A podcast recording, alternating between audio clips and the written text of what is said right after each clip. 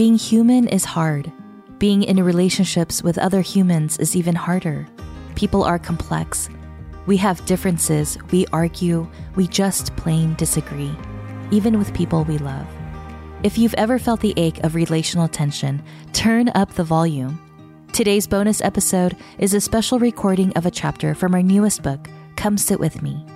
Authored by 26 (in)courage writers, Come Sit With Me will help you grow closer to God and others directly through the circumstances you'd rather run from. Listen now as one of our writers shares her raw story of real hope. What if pain is the stage for miracles? Written and read by Becky Keife. There was a time in my life when my parents couldn't be in the same room with each other. As a kid, I learned to wait on the wicker love seat and stare impatiently out the big picture window. Yes, it was the early 90s, and we had wicker furniture in the living room.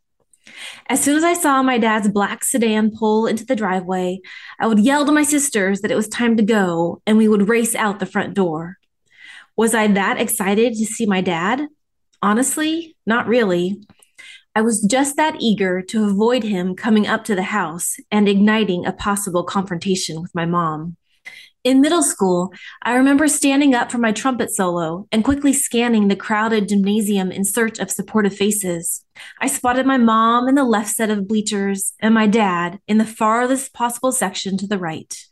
In high school, when I got the lead in Oklahoma, my parents came to different shows, careful not to cross paths, lest a community theater become a battleground. There were a thousand spoken and unspoken hurts between my parents that spilled over into my heart. The way my dad wouldn't help pay for my sister's dance classes to make life harder for my mom.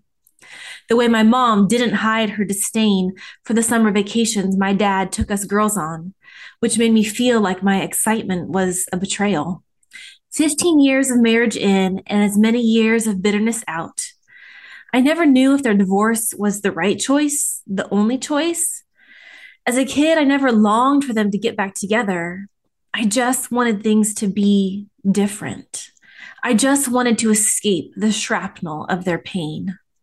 At my college graduation, my dad pretended not to hear me when I asked him to stand next to me for a picture with our whole family, the original five.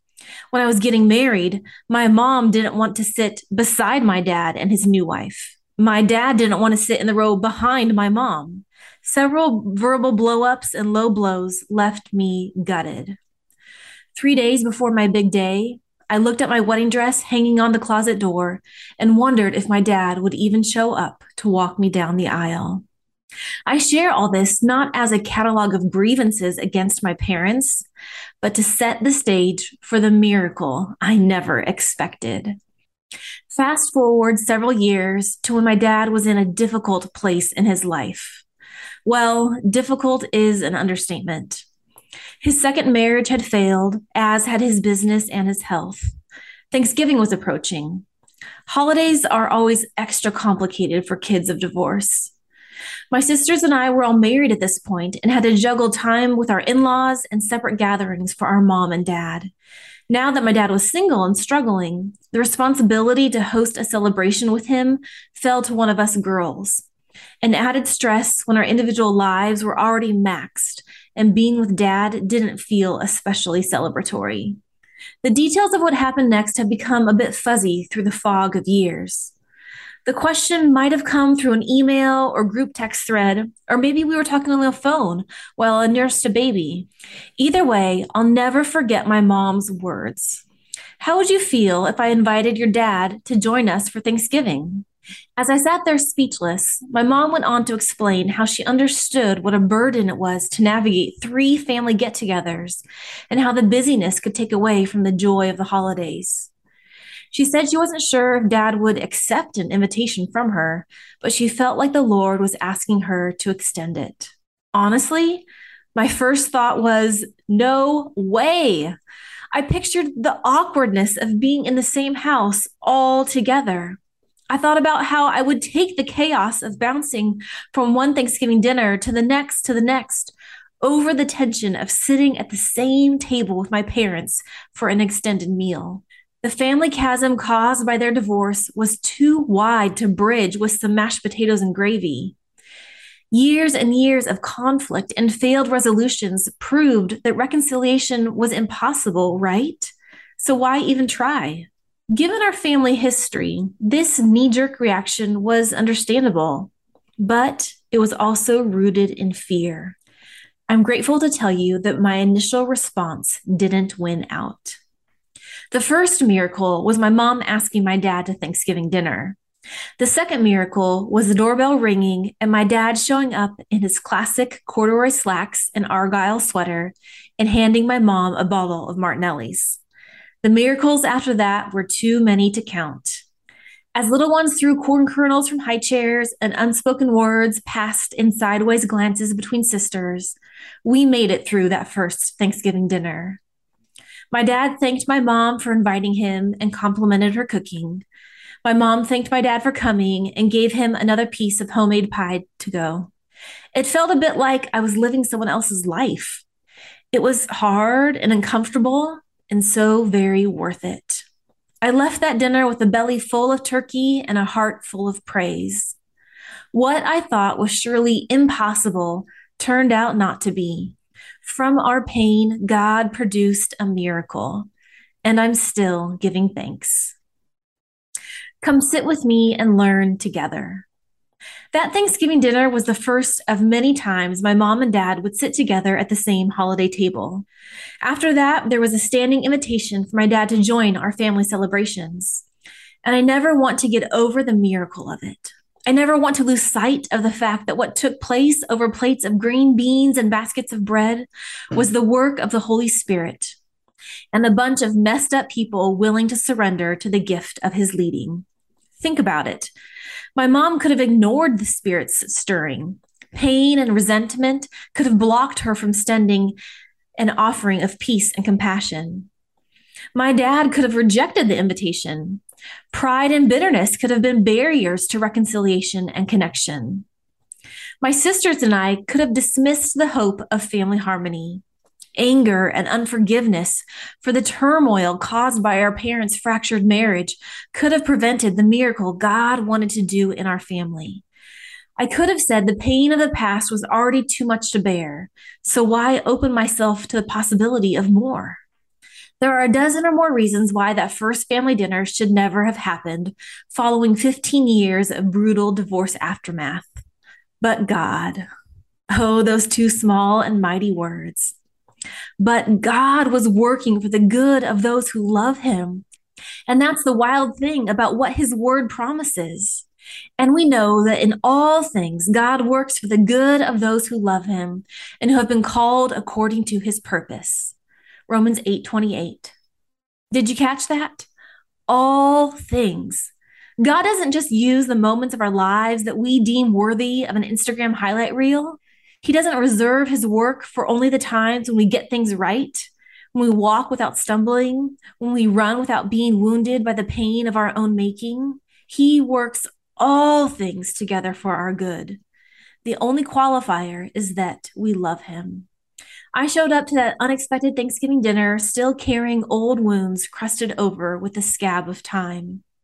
I came with my guard partly up and plenty of skepticism stuffed in my back pocket but I came to the table. And so did my mother, my father, and my sisters. Sometimes just showing up is the beginning to building new bridges of connection. Showing up with a hefty dose of humility helps. Humility says, I'm willing to give the other person the benefit of the doubt. Humility says being right or even being heard is not the most important thing. Humility says, I'm going to do my best to love well, regardless of how someone else chooses to respond. I didn't hear those exact words come out of anyone's mouth that November night, but each person's actions spoke volumes. And God's voice in our midst was the loudest. I'm not sure who else heard him, but I couldn't ignore the tender, relentless assurance of the Spirit saying, See me See how I'm doing the impossible. See how I'm answering prayers you didn't even know to pray. See how I'm infusing hope and life and healing into your family in ways you never could have imagined. Perhaps that's what the Holy Spirit is whispering to you too today. Maybe he's urging you to take a close look at what Paul says about how God meets us in our places of weakness. And the Holy Spirit helps us in our weakness. For example, we don't know what God wants us to pray for, but the Holy Spirit prays for us with groanings that cannot be expressed in words. And the Father who knows all hearts knows what the Spirit is saying, for the Spirit pleads for us believers in harmony with God's own will. Romans 8, verses 26 to 27. Growing up in a divorced and dysfunctional family certainly seemed like a weakness. Feeling powerless and navigating emotionally charged relationships with my parents usually left me bleary with tears and hopelessness. Often I didn't even know how to pray.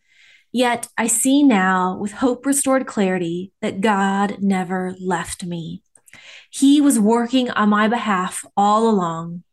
If you look at a circumstance or relationship in your life and feel sure that the pain and strife of today will always be this way, if you've lost hope that any glimmer of redemption is possible because the rift of bitterness and unforgiveness runs too deep, if you think the people in your life will never be able to change, that you'll never be able to let go, move forward, find healing, ask the Holy Spirit to groan on your behalf. Ask the God of the impossible, the God of the unimaginable to intercede. He just might want to give you an opportunity to extend an unexpected invitation, accept one, or simply show up. Friend, I don't know what relational bridges in your life feel too broken to rebuild. I don't know what emotional injuries from the past are still wreaking havoc on your heart or your holidays. But I know that God is with you. I know that what seems impossible today can change by his power. I also know that He asks us to partner with Him. He asks us to come with love and humility, to follow His lead and open our hearts to the possibility that He just might want to do more than we could ask or imagine. It won't always be comfortable. The tension might be thicker than your mom's lumpy gravy, but sitting together with a shared, tender hope for a fresh outpouring of healing and grace is worth it.